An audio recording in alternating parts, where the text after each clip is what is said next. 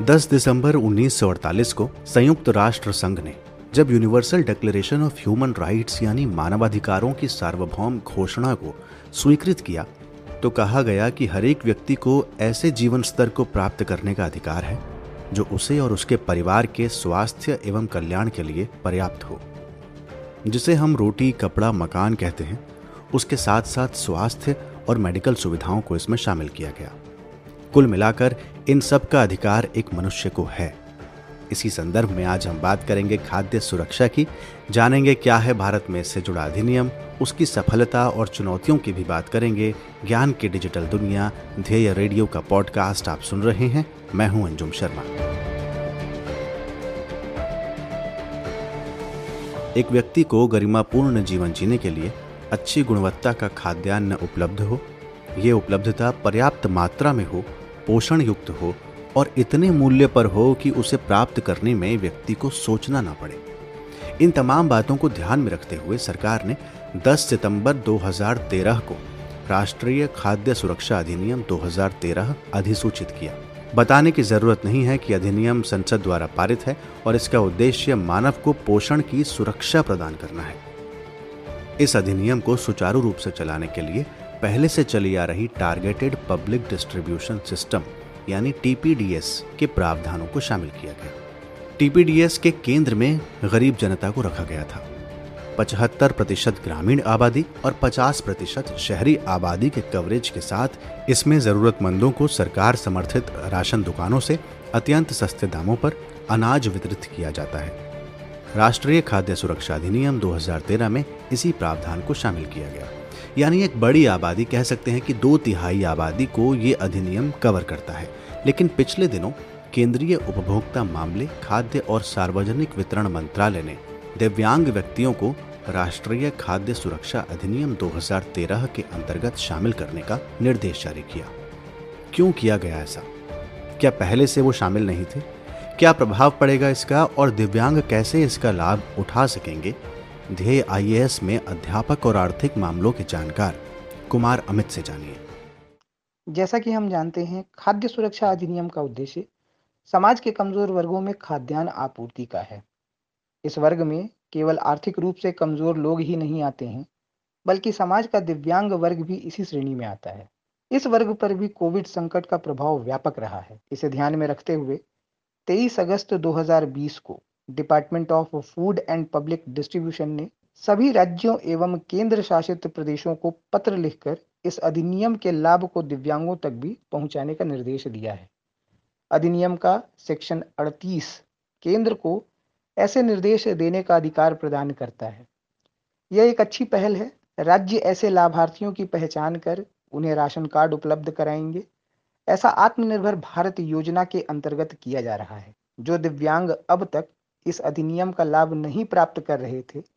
उन्हें food security act एवं PM गरीब कल्याण अन्न योजना के अंतर्गत लाभ प्रदान किया जाएगा। तो हम कह सकते हैं कि इसके माध्यम से इस अधिनियम के लाभ को और विस्तृत किया जा रहा है, जिससे कि समाज के अन्य कमज़ोर वर्ग जिस पर इस कोविड 19 का प्रभाव बहुत व्यापक तरीके से पड़ा है, उन्हें भी लाभ प्राप्त हो सकेगा। इस अधिनियम के तहत व्यक्ति को चावल तीन रुपए, गेहूँ दो रुपए और मोटा अनाज एक रुपए प्रति किलोग्राम की दर से मिलता है। हालाँकि इसमें कहा यह भी गया कि ये प्रावधान अधिनियम लागू होने के तीन साल तक ही रहेंगे। इसके बाद एमएसपी की दर के हिसाब से रेट तय हुआ करेंगे, इसलिए पाएँगे कि राज्य दर राज्य इनका मूल्य अलग अलग हो सकता है। इसके तहत प्रत्येक व्यक्ति प्रति माह पाँच किलोग्राम अनाज प्राप्त करने का हकदार होगा। यही बात अब पात्र दिव्यांगों पर भी लागू होती है।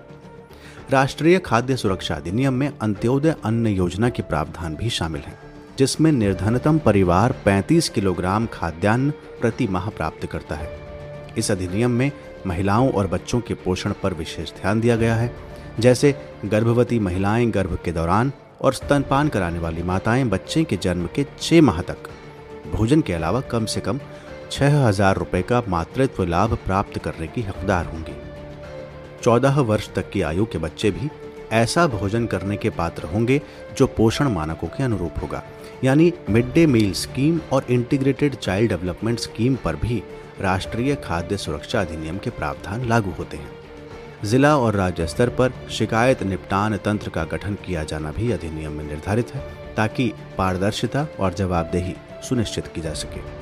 इसके अलावा सार्वजनिक वितरण प्रणाली से संबंधित रिकॉर्डों को सार्वजनिक करने, सामाजिक लेखा परीक्षा करने और सतर्कता समितियों का गठन करने का प्रावधान भी शामिल किया गया है। लेकिन इतने महत्वाकांक्षी प्रावधान क्या सफल हो सके? क्या रही राष्ट्रीय खाद्य सुरक्षा अधिनियम की सफलता और क्या हैं इसकी चुनौतियाँ? कुमार अमित। खाद्य सुरक्षा अधिनियम ने खाद्यान्न को एक कानूनी अधिकार बना दिया। बाजारी दर से कम दर पर अनाज का उपलब्ध होना भुखमरी जैसी समस्या को कम करता है, जो कि भारत में एक गंभीर समस्या रही है। परिवार में सबसे वृद्ध महिला के नाम राशन कार्ड का जारी होना महिला सशक्तिकरण को बढ़ावा देता है।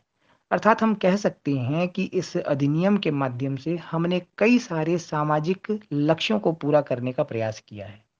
परंतु इस अधिनियम की अपनी असफलताएँ भी रही हैं, अपनी कमियाँ भी रही हैं। जैसे कि इसे लागू करना एवं खाद्यान्न का वितरण सुनिश्चित करना राज्यों की ज़िम्मेदारी होती है। अतः प्रत्येक राज्य में सारे नियम समान नहीं हैं।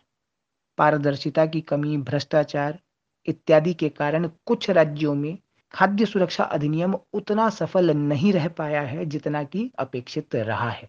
साथ ही साथ, यदि जन वितरण प्रणाली असफल होती है तो खाद्य सुरक्षा अधिनियम के लक्ष्यों को पूरा कर पाना कठिन हो जाता है।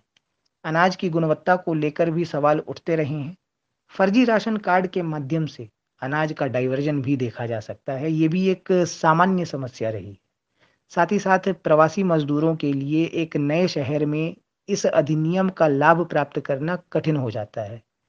कोविड संकट ने जहाँ गरीबी एवं भुखमरी को बढ़ावा दिया है, वहाँ इस अधिनियम की प्रासंगिकता और बढ़ जाती है, लेकिन साथ ही साथ चुनौतियाँ भी बढ़ जाती हैं।